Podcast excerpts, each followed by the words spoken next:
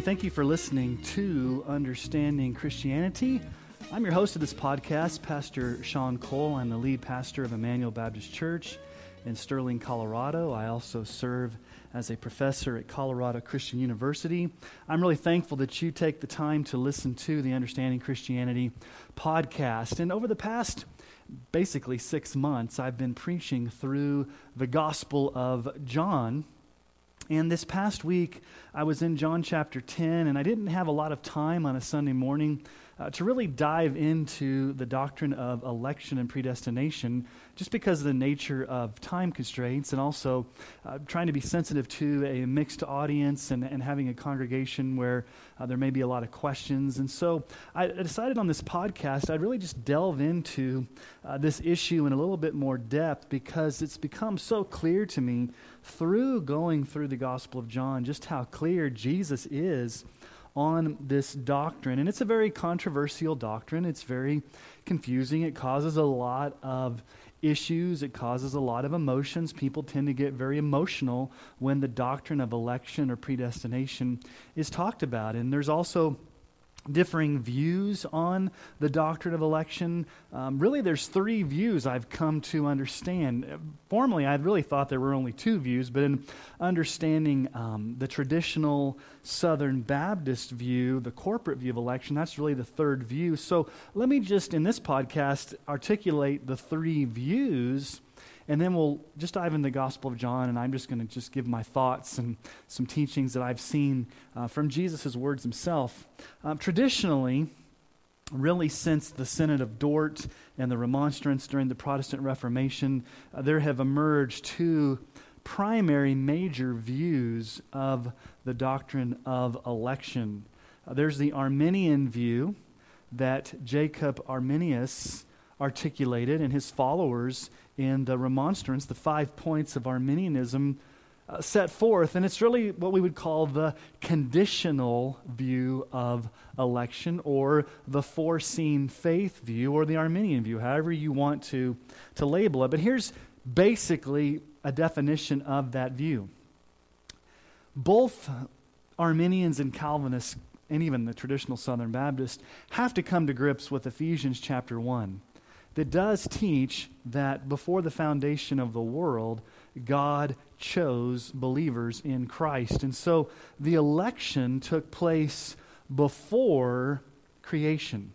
That's a non negotiable. That's an agreed upon point on all views of election that somehow it happened. God did this choosing, God did this electing, this predestinating before creation. The question then becomes okay, how did God do it? What's the basis for God doing it? What's the grounds for God doing it? That's really where the arguments and the differences come into play. So, the Arminian conditional foreseen faith view says this Before creation, in eternity past, before the foundation of the world, God had foreknowledge.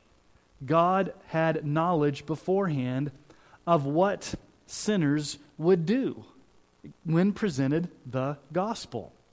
So God looks down the corridors of time to a point in time when he sees a person either accepting or rejecting the gospel. And based upon what God sees in advance, if God sees a person accepting Christ or a person rejecting Christ, based upon what God sees, he then ratifies that decision of the sinner, or he elects based upon what he sees. So if God sees somebody using their free will to choose Christ, God elects that person. If God looks down and sees a person never accepting Christ, then God does not elect that person. And so ultimately, there are conditions that a person has to meet in order for God to choose that person.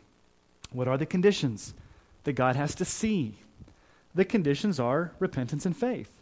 God has to see a person repenting of sin or believing in Jesus in order for that person to be chosen. And so we call this conditional election because there are conditions that have to be met by the sinner in order for God to choose them.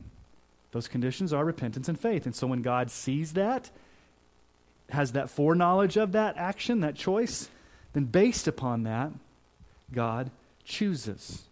So the foundation of choosing is foreseen faith, foreseen repentance. That's the traditional, classic Arminian position. The Calvinistic position is that God sovereignly chooses a set number of sinners before the foundation of the world simply according to his good pleasure and will. It's an unconditional election in the sense that there are no conditions that a sinner has to meet in order for God to choose or predestine or elect that sinner. God simply chooses based upon the sovereignty of his own will. No sinner deserves salvation. God is not obligated to choose or predestine anyone, but God chooses to predestine and elect a great number, a multitude that no one can count, and the rest he simply passes over and leaves in their state of sin. So God actively works, elects, does all things necessary for the elect, for a group of people. He does not have to work in those who are not elect. He doesn't have to work um, disobedience in them. He doesn't have to work rebellion in them. They're already rebellious, they're already sinful because of Adam's sin that they've inherited. So God doesn't have to do anything special to make them more of a sinner than they already are. He simply overcomes that in the elect and unconditionally chooses a great number of people for salvation. The rest he leaves in their state of sin. He owes no one salvation, so God is not unjust in choosing some while not choosing others, God is being merciful to his elect when everybody deserves hell. That is the unconditional view of election, or what we would call the traditional Reformed or Calvinistic view of election. And then there's the third view, the corporate view of election. I've dealt with this on previous podcasts, especially the one on that, that, that Steve Gaines, uh, president of the Southern Baptist Convention, articulated that view very well. And I talked about how I believe that's come really from Herschel Hobbs. Um, others would argue that that was from the early church. Um, really, we see this whole corporate view of election that God chose a plan of salvation, that those who would use their free will to be in Christ would then, at a point in time, be in Christ and they would be part of the plan that God set up in eternity past to have and elect people. And so God, in a sense, chose the plan first, chose Christ to be the, the elect one, chose those who would be in Christ, no particular person in, in particular. But then at a point in time, uh, sinners would use their free will to choose Christ. And once they choose Christ, uh, they get in on the plan. That, that's the best way I can understand it. Um, and maybe I've misunderstood the corporate view, and I, have had some conversations with those that hold to that that are saying that I'm, I, I really don't understand their view, and maybe I need to do a better job of understanding it. But let's just go to the text of Scripture, especially in the, the Gospel of John, because that's where I've been hanging out the past six months, and it's just become so clear. And I've, I've received a lot of feedback and a lot of um, texts and emails from people in our church that are so thankful that the doctrines of grace have been so clearly taught in the Gospel of John. It's, it's helping them understand these truths even deeper.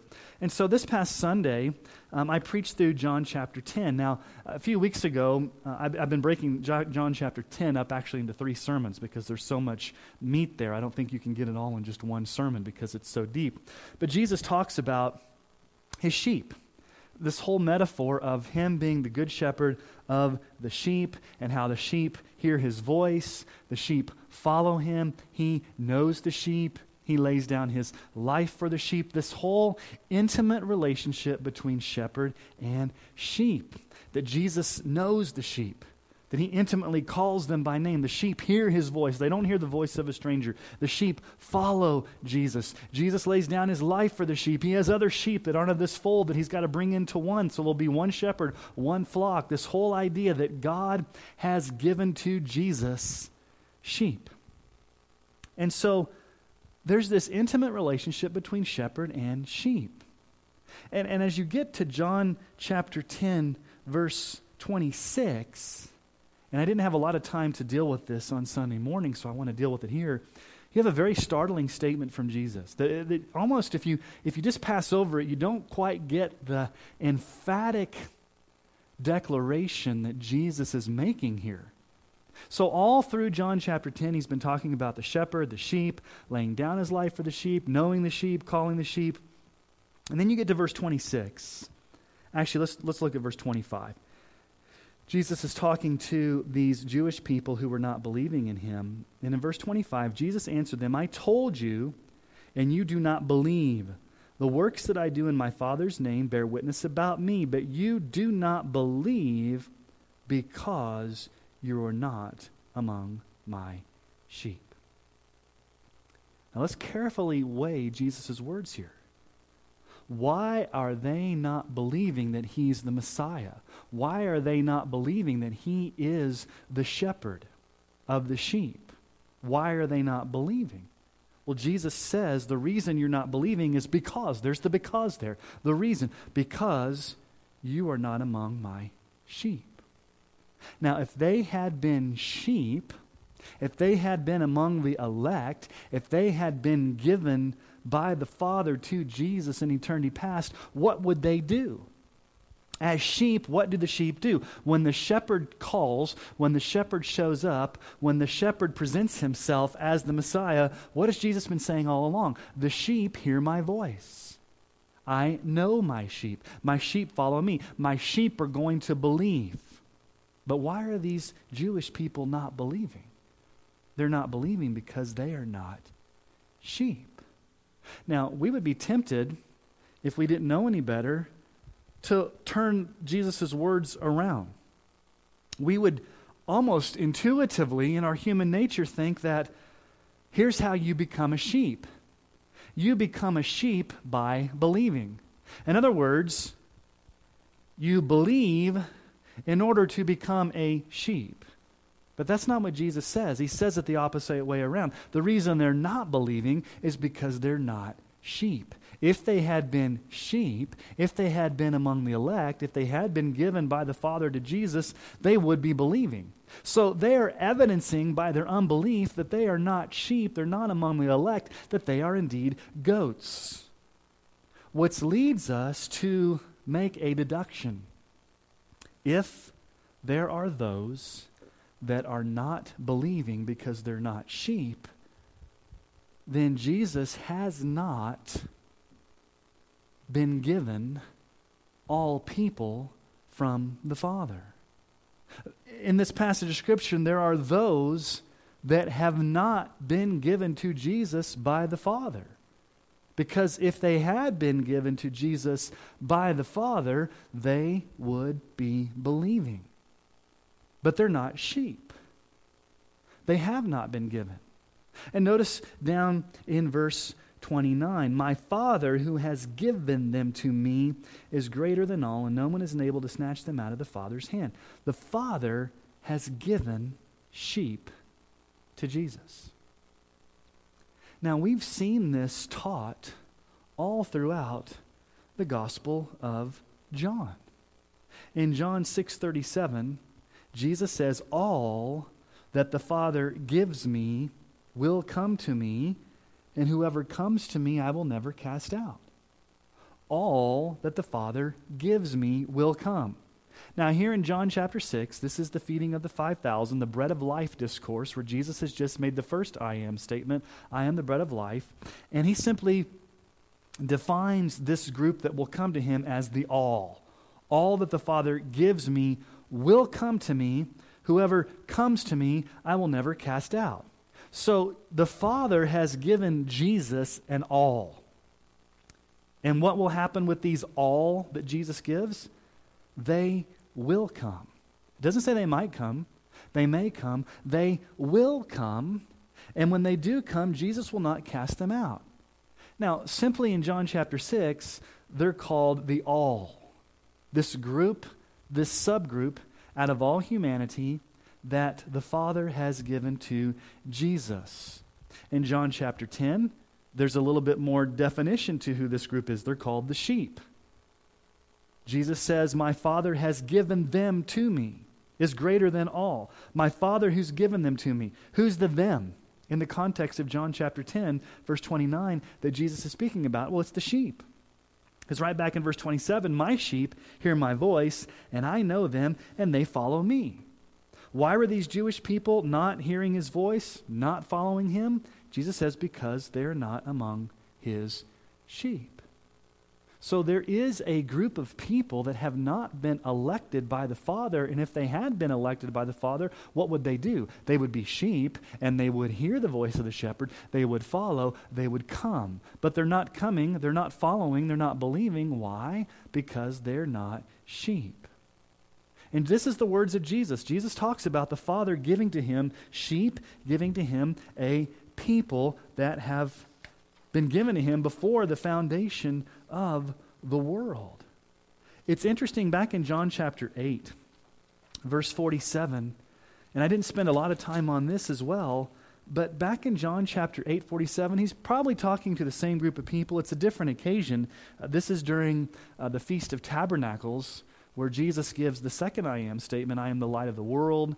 He, he talks about um, having living water flowing from him. It's this whole um, Feast of Tabernacles had a seven day water ceremony where the priest would carry the water in golden pitchers from the pool of Siloam and come back and anoint it on the altar. And so Jesus uses that metaphor to say that I am the true source of living water. They also would light these huge candles as a way to light up the temple complex. And Jesus stands before that and says, I am the light of the world. And these Jewish people were, were not believing him.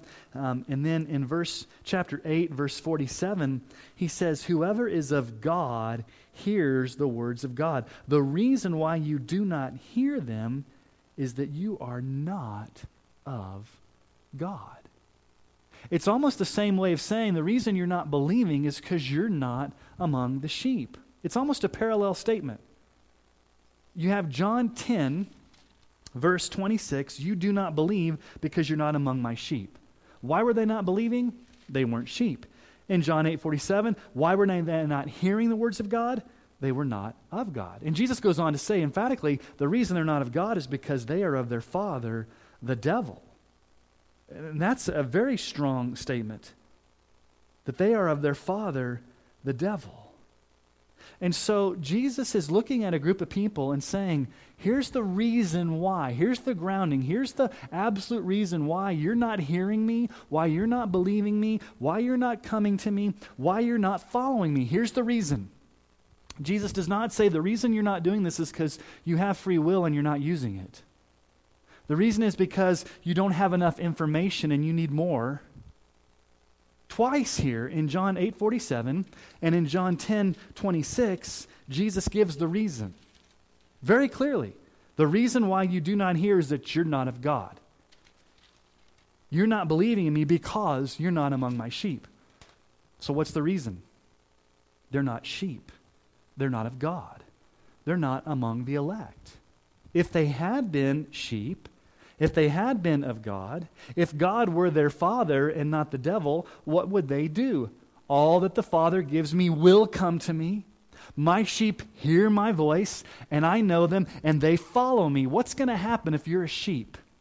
If you are a sheep, that God has chosen before the foundation of the world, when the voice of the shepherd comes to you, when you hear the gospel, and when the Holy Spirit opens your eyes to see truth, you will come, you will hear, you will follow, evidencing that you had been given by the Father to Jesus before the foundation of the world. Some people will not come, will not hear, will never accept Christ, and the reason why is because they're not among the elect. They were not given to Jesus by the Father before the foundation of the world. They are not sheep. They're not of his flock. They are not of God. And so Jesus clearly teaches this idea of sovereign election. And it's very clear in the Gospel of John what we've been seeing over and over again. Now, we haven't gotten to John 17 yet. That's probably going to be, um, as I'm looking at my preaching calendar, we, that probably won't be until like May that we'll get there, um, as I've kind of mapped out preaching in John. But when you get to Jesus' high priestly prayer in John chapter 17, he's going to reiterate these same teachings that he's given all along. John 17, verses 1 through 5. When Jesus had spoken these words, he lifted up his eyes to heaven and said, Father, the hour has come. Glorify your Son, that the Son may glorify you. Since you've given him authority over all flesh to give eternal life to all whom you have given him.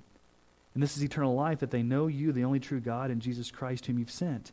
I glorified you on earth, having accomplished the work you gave me to do. And now, Father, glorify me in your own presence with the glory I had with you before the world existed. I want you to notice in verse 2 Jesus has been given authority over all flesh. That's all people.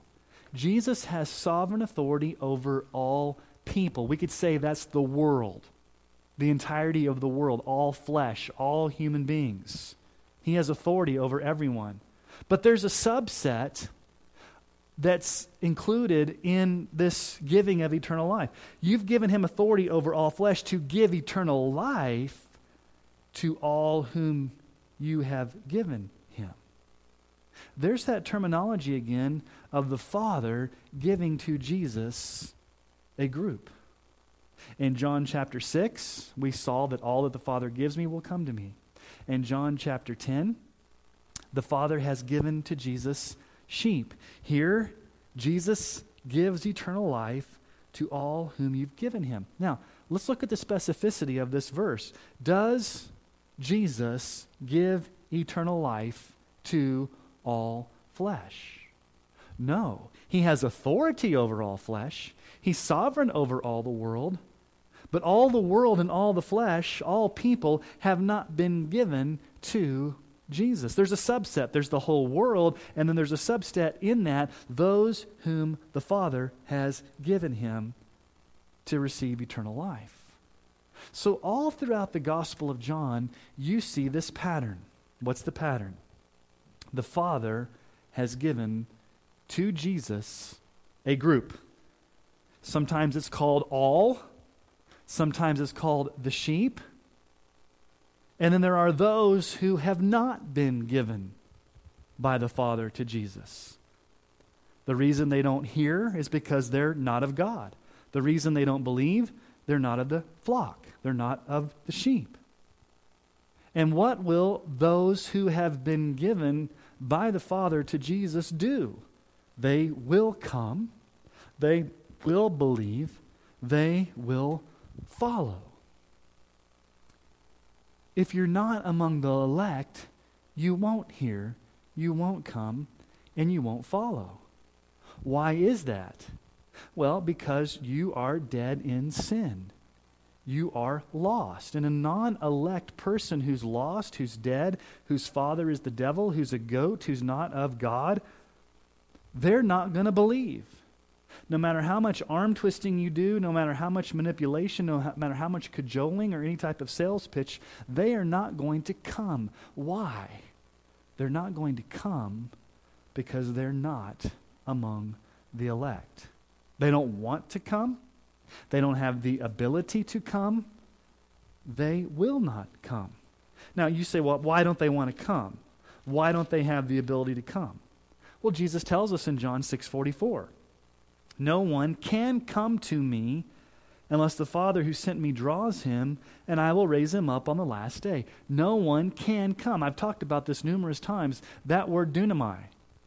No one has the power. No one in and of himself or herself has the power, has the ability to come to Jesus. You just can't up and come to Christ in and of yourself. You lack the capacity, you lack the ability to come, unless God does something to you. What must the Father do? The Father must draw you. And who's the Father going to draw? Is he going to draw everybody? If the Father draws everybody, then everybody would come and everyone would be raised up on the last day because Jesus says, All that the Father gives me will come to me, and I will never cast them out. And so you're left with this universalism where God is either drawing everyone and everyone comes, no evangelical believes that, that everyone will come. They don't believe in universalism, whether you're a traditional Southern Baptist or whether you're an Arminian. Nobody believes that everyone's going to come. We're not universalists. And so their answer is God draws, but humans can resist the drawing. They can resist. Now, here's the question Would God draw those who were not elect to come to himself?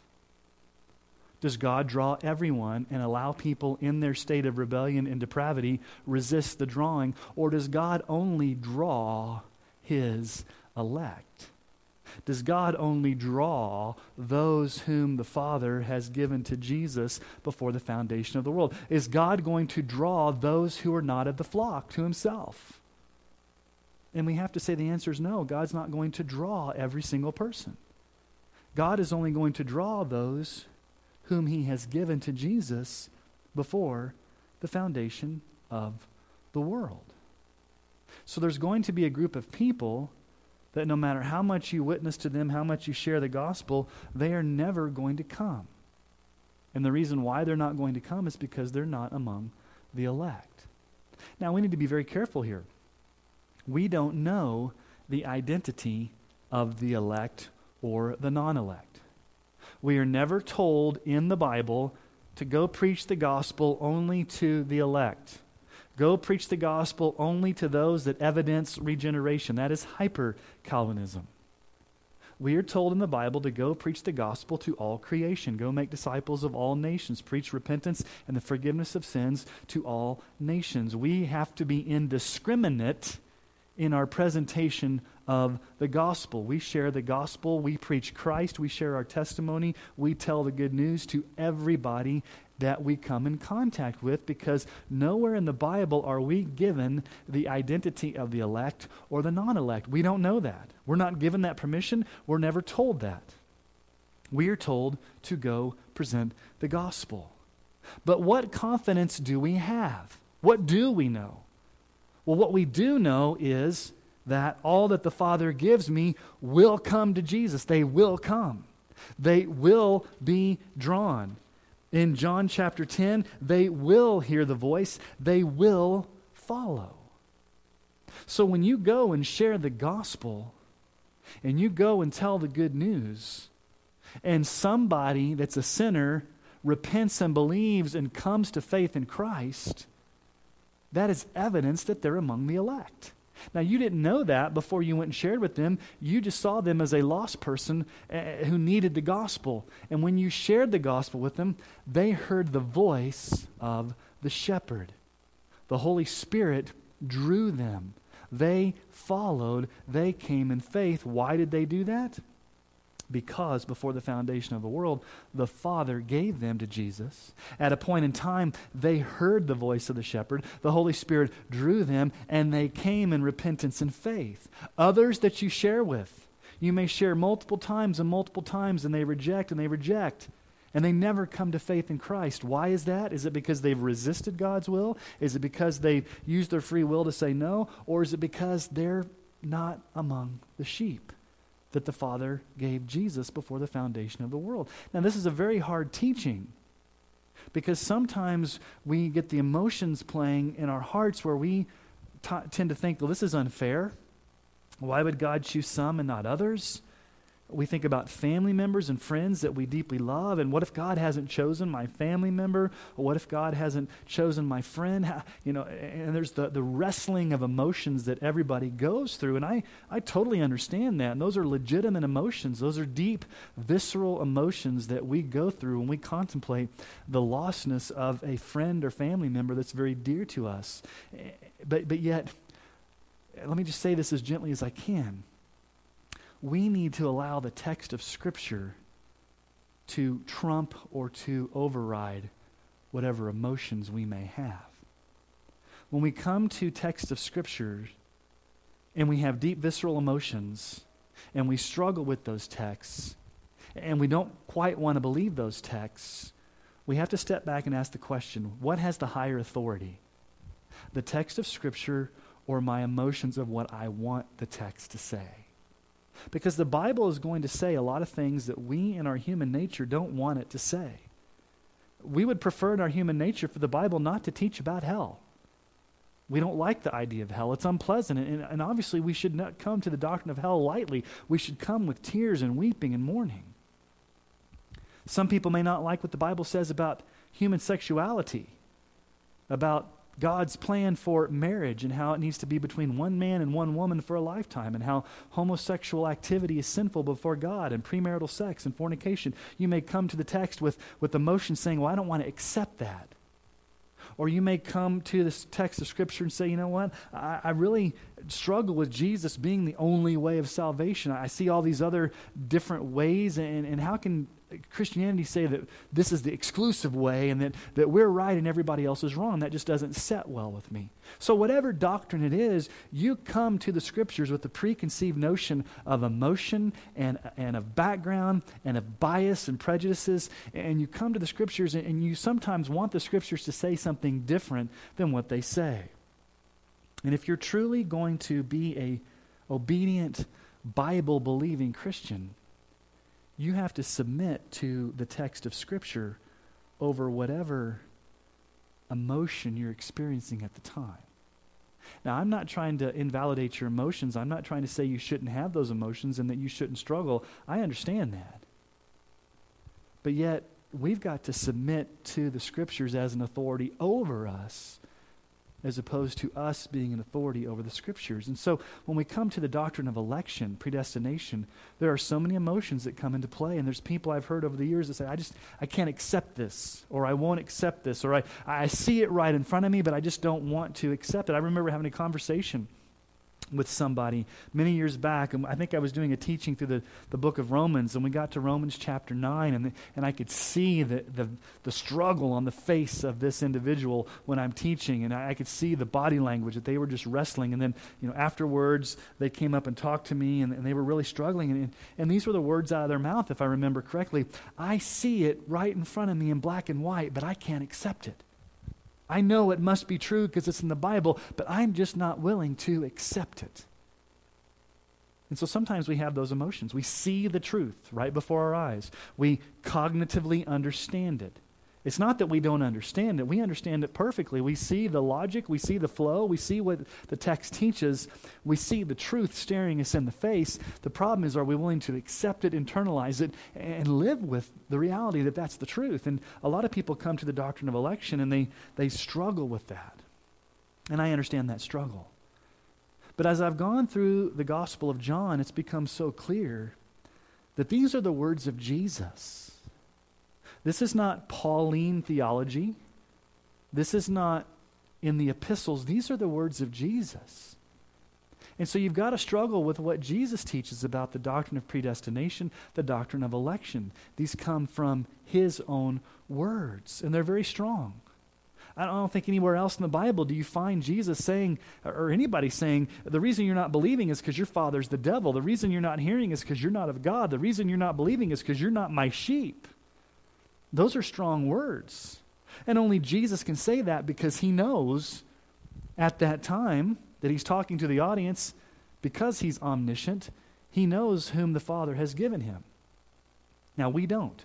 We can't play Jesus. We can't go up to somebody and say, hey, the reason you're not believing is because you're not of the flock. We don't know that. Our only responsibility is to share the gospel with everybody we come in contact with. And then the gospel will go forth in power, and, and the sheep will hear his voice, and the sheep will come. Let me just address those of you that may lean towards Arminianism or have a higher view of free will. Let me just um, challenge you to say, even if you believe that God chose based upon foreseen faith, and the person uses their free will to come, you still can't control their response. You still can't control what they're going to do.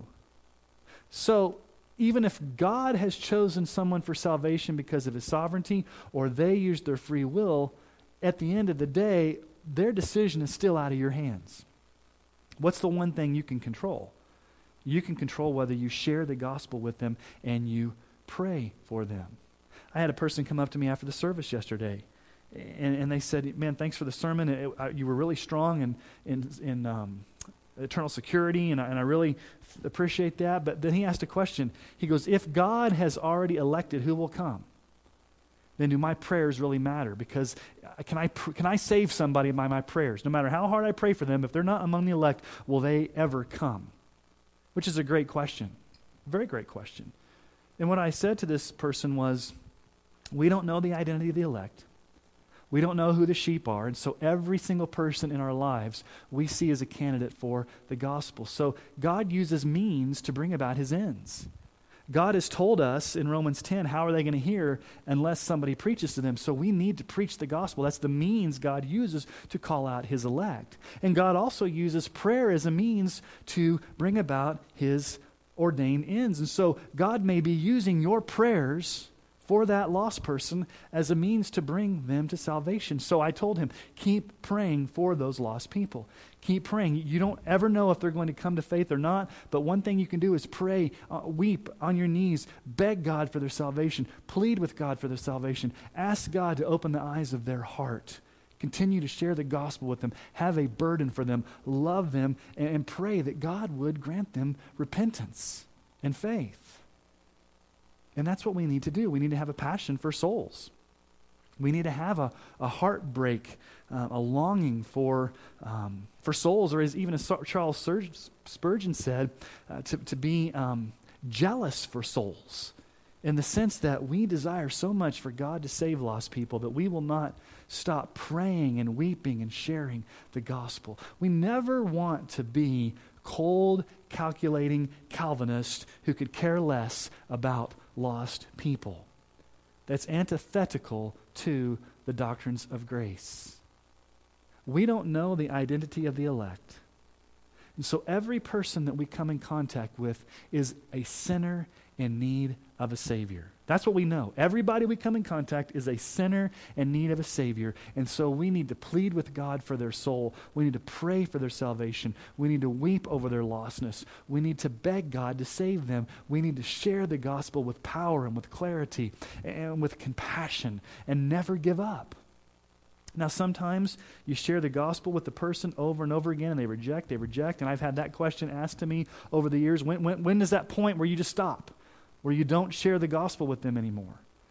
And there are certain times, and Jesus even says, don't cast your, your pearls before swine. There comes a point in time where you may just have to say, you know what? I have done all that I can do, and I can't share the gospel anymore. I'm not going to bring it up, but you can still pray for them. You can pray that somebody else can come along and share the gospel. Maybe they're not going to listen to you, but maybe God has ordained another person to come along that they will listen to. So there are certain times where you may just have to stop sharing the gospel because you've met resistance after resistance and it's just getting to be where you, you may lose that relationship. But you can still pray for their salvation and pray that God would bring somebody else into their life that could share the gospel with them. So, the doctrine of election, the doctrine of predestination, is never an excuse for laziness. It's never an excuse for a lack of prayerlessness. It's never an excuse for um, a lack of evangelism. Uh, let me just tell you a story. When I came to Emmanuel um, 11 years ago, mm, you know, you go through the pastor search committee where the pastor search committee uh, asks you a lot of questions. And so you go through all the gamut of theology and so this was the very first phone interview that I had before I even came out um, to, to meet with the committee. And um, they asked me, spent about an hour on the phone asking me all types of questions. And then um, they said, Well, do you have any questions for us? And I just wanted to lay my cards on the table and, and make sure there was no confusion. And I said it exactly like this. This was the, the, the, comment I made back to the pastor search committee. I said, How do you guys feel about your next pastor being a five point Calvinist. I laid it out there. I said, I am a five point Calvinist. This is my theology. How does your church feel about your next pastor holding to that theology? Because I didn't want to mask it, I didn't want to hide it. And I figured, you know, if they said no, absolutely not, we're, we're more Arminian leaning, we're, that, that's, a, that's, that's a no, that's a deal breaker, we, we can't go that way, we don't want that, then that would have been God's will to close the door on that. But that's not the answer I received. The answer I received is all of our previous pastors were strong in the doctrines of grace, and that's not an issue for us. We don't think that's a problem. That's, that's kind of where our church has, you know, kind of been over the years, which was very much of an encouragement to me. So I came out in January of 2005 and I met with the committee. And this was a secret visit to Emmanuel. So you, you meet with the committee at someone's home and you get grilled. And this was where um, Dawn and I, my wife, you know, we were in one of the elders' homes with the search committee, and that was back then. It was all the elders and I think five um, church members. So I think there's like 11 people on this committee, and they're they're grilling us for about an hour and a half on theology after theology, and and on character and on our marriage, and just question after question. It was a great time to really answer a lot of questions, um, and then you know, we had a sneak visit where we got to go to a worship service incognito. Nobody knew who we were, just to kind of observe. And, and at that point, um, we, we really felt very confident this is where God was leading us. And so um, we were basically said, you know, we left that, that weekend and they said, well, let's pray about it. You pray about it. And we felt very confident. Well, about a week later, I get a call from the chairman of the, the search committee. And he says, you know, we want you to come back out to Emmanuel for one more um, meeting because there's one person on the committee who has a problem with your Calvinism. He goes, Nobody else on the committee does, but there's one on the committee that's really, really concerned about your Calvinism. And, and, and we're not, it's not a big deal, but, but would you please come back out and, and address that issue? And so I said, Sure. So this was actually on Valentine's Day of all days of 2005. I drove from Colorado Springs. Um, it's about a three hour drive out to Sterling and sat down with the committee and they they asked me, you know, tell us more about your Calvinism. And I said, listen, if I could describe myself, I would be a compassionate Calvinist. Um, yes, I believe strongly in the doctrines of grace, but that does not mean that I will not leave this church to pray like crazy for lost people. This does not mean that I won't do evangelism or I won't strongly preach the gospel. I will preach the gospel. I will lead the church to be evangelistic. I will lead the church to do church planning. I will lead the church to be um, uh, involved in missions. We're not going to abandon uh, th- those truths because of my Calvinism. And so they asked me to leave the room, and um, they talked for a little bit and uh, came back and they, that's when they said, We feel confident that you are our next pastor. It was a very sweet time where the entire committee prayed around me, and then they invited Dawn and me and my family to come out a few months later in what we call it in view of a call to actually preach before the church and for the church to vote on me. And obviously, um, you know, here I am 11 years later. And one thing that's very interesting is that when I got to the church, that individual that was on the search committee, come to find out, um, and he's a great guy, a, a, great man of God, and um, his, his son and my son were same age. And um, just come to find out in talking with him that he is an Arminian. Uh, not just a traditional Southern Baptist, he's really more of a five point Arminian. And that's why he struggled on that search committee. Um, he believed you could lose your salvation. He um, was just very, very um, open to, to, to Arminian theology. And, and, and after about four or five years, actually, I think it's probably about five years at the church, um, he and his family elected to leave. And they left graciously, and basically he said to me, the reason we're leaving is because, you know, I'm Arminian and you're Calvinist, and I mean, I really, I can't have my family sent under this teaching, and I totally understood, and they're in a healthy church now, and it's a great situation. And so uh, that, that was that. But the point is, I laid my cards out on the table before it even started. And here's the thing um, when I came to Emmanuel, we have done a lot in evangelism. We have planted churches. We've adopted an unreached people group in India. We've taken mission trips. We have done um, outreaches at a thing called Sugar Beet Days, which is a festival here in town where we give out tracts and water. We've done evangelism at the rest stop. We have a county fair where we've done evangelism. We've done um, different types of Christianity explored. We have prayed for lost people last night in prayer meeting. We prayed specifically for lost people by name.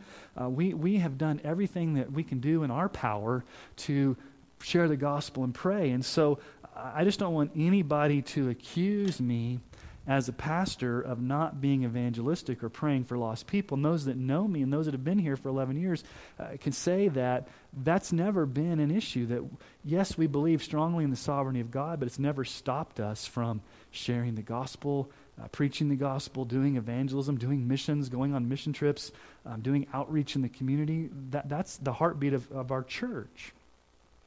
About two years into my ministry at Emmanuel, um, I had a family that was a little upset with me because they felt like I was not evangelistic enough. And they never came and talked to me about this. And that's often what happens in churches. And so, by the way, if you're listening to this and you're in a church, never go to your pastor and say this there's a lot of people who are concerned about this. Usually, when a pastor hears there's a lot of people that are concerned about this, usually what that means is it's that person and their spouse and maybe one other person. But they like to come in and say, There's a lot of people that are struggling with this. Don't ever say that to your pastor. if you're struggling with it, just say, I'm struggling with this. Uh, don't build coalitions against your pastor. Um, just be, be honest. But anyway, this family never came to me. But they shared it with another family, and this other family came to me and said, Yeah, they believe that you're just not very evangelistic. You don't present the gospel. And I, and I was hurt by that because I'm like, I don't present the gospel? I'm not evangelistic. I'm every Sunday I'm pouring my heart out. I'm inviting people to come to Christ. I'm commanding people to repent and believe. I'm clearly preaching Christ and Him crucified. What do you mean I'm not preaching the gospel? I, I mean, what, what's going on here? What I found out was their idea of me preaching the gospel was I wasn't giving a public altar call at the end of the service to call people forward. In their mind, they equated that with preaching the gospel. And so they weren't looking at the totality of the sermons where every sermon was Christ centered and calling people to repentance and faith. In their minds, evangelism equated having an altar call, calling people to come forward. And so, you know, you're going to deal with those issues in church life where there's differences of philosophy over methodologies. But it all comes back to what Jesus says the sheep hear his voice and they follow me. Now, this should give us great confidence anytime we do evangelism. Anytime we go to India and to an unreached people group into a village, or we go anywhere in the world where we're sharing the gospel, we can go with confidence. And what confidence do we have? If there are sheep scattered out there, and we come into contact with one of the sheep, they will hear the voice of the shepherd and they will come. Now, it may not be the first time that they hear the gospel, and it may not be they come when you share it, but if they are the sheep, they will come. All the Father gives me will come. They will emphatically, definitely come. My sheep hear my voice, and I know them, and they follow me. They will follow. So we have the confidence to go out in the power of the gospel, present it, and know that the sheep hear his voice, and they will follow.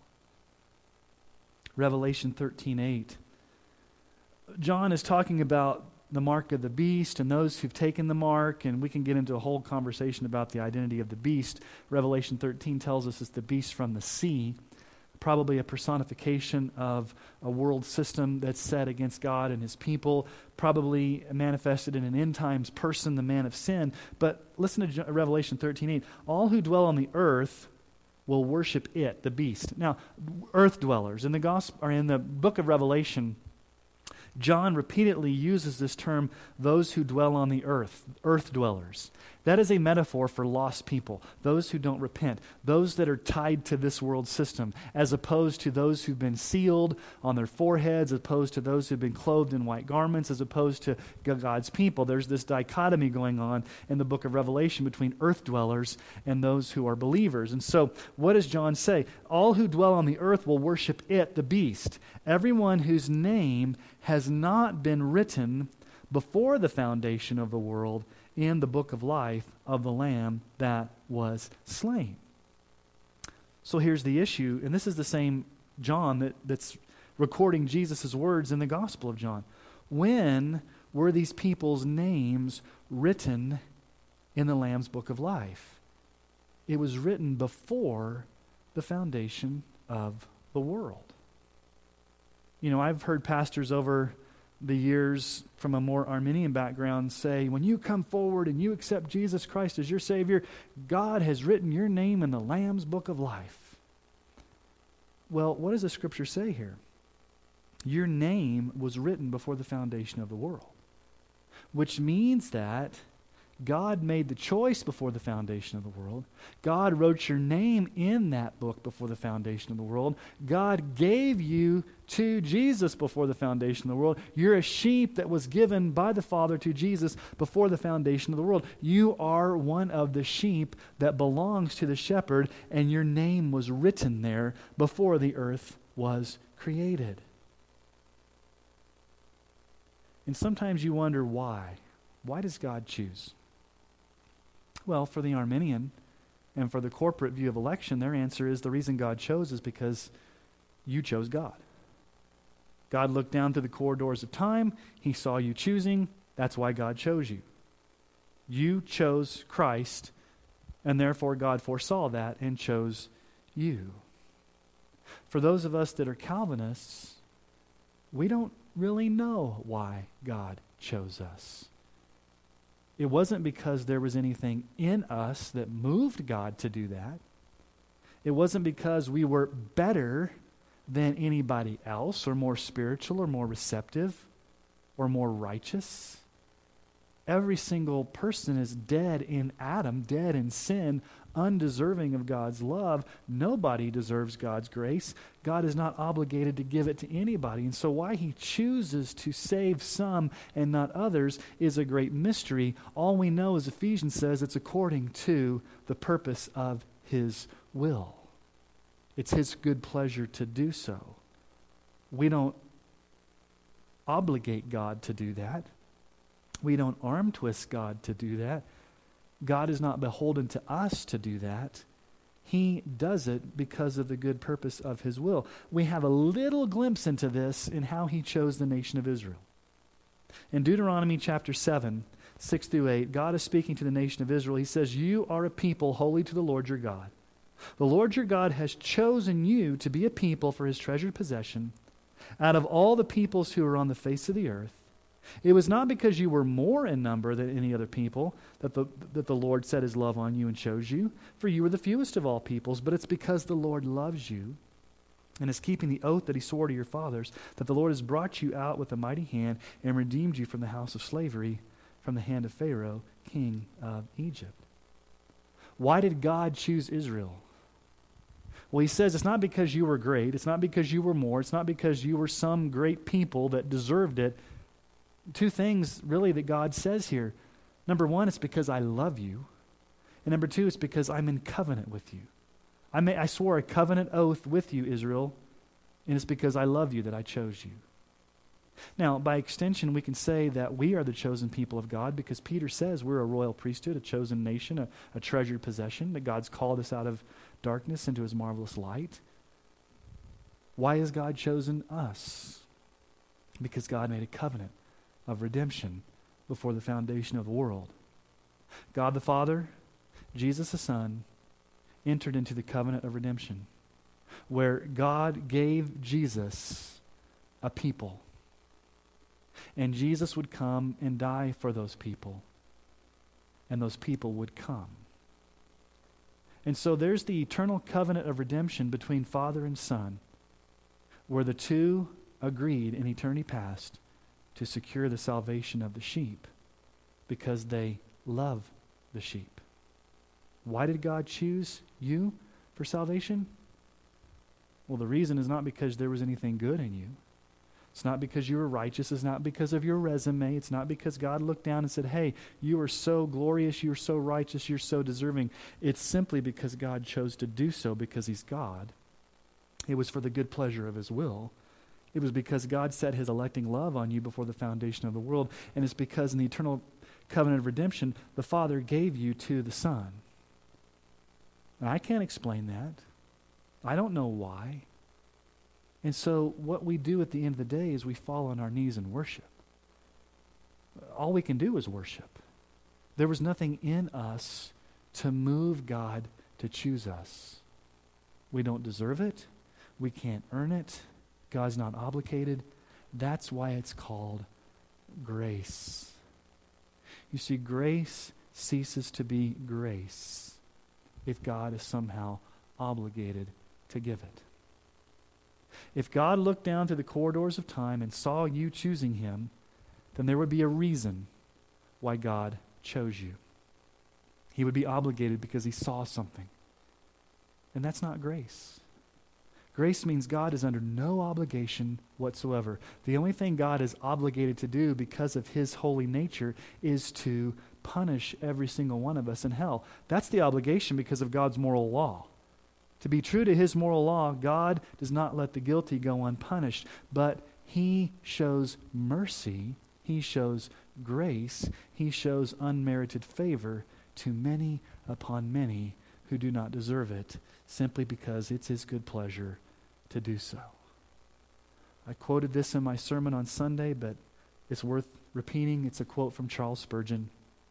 Charles Spurgeon said, quote, I believe the doctrine of election because I'm quite certain that if God had not chosen me, I should have never chosen him. And I'm sure he chose me before I was born, or else he never would have chosen me afterwards. And he must have elected me for reasons unknown to me, for I could never find any reason in myself why he should have looked upon me with special love. I resonate with Charles Spurgeon's words. I can't find any reason why God would choose me. There's nothing in me, there was nothing I did. I was dead in my sins. I was a rebel, hostile to God, alienated in my mind, not submitting to God's law, not able to come to Christ.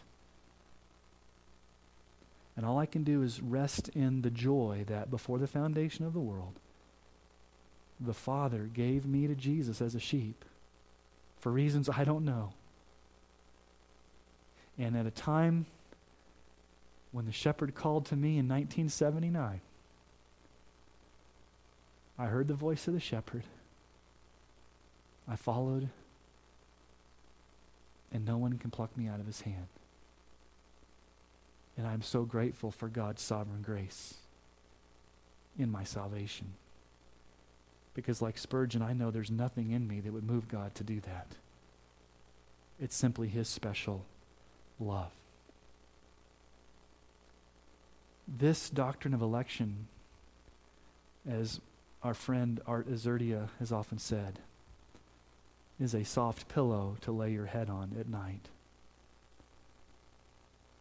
It's not something to be afraid of. It's not something to run from. It's not something to bristle against. It's a precious doctrine to be cherished, to be secure in, and to know from first to last, God Almighty has secured your salvation. I thank you for listening to Understanding Christianity. It's sobering to think about the sovereign election of God in our lives, and I pray that this podcast today has been an encouragement to you. I do thank you for being a regular listener if you are. Uh, if you want to share this podcast on social media, through Facebook or Twitter or Instagram or, or, through email, however you want to share this, if you feel like there's somebody in your life that would benefit from this, I would greatly appreciate you sharing this information. You can go to seancole.net and get my contact information if you want to contact me with some questions. Um, also, if you want to go to iTunes and give us a review and rating, that really helps us to get more exposure. And so, again, thank you for listening to Understanding Christianity. Like I say every week, every time, um, may the Lord bless you and keep you. May the Lord cause his face to shine upon you. Until next time, keep your eyes fixed on Jesus.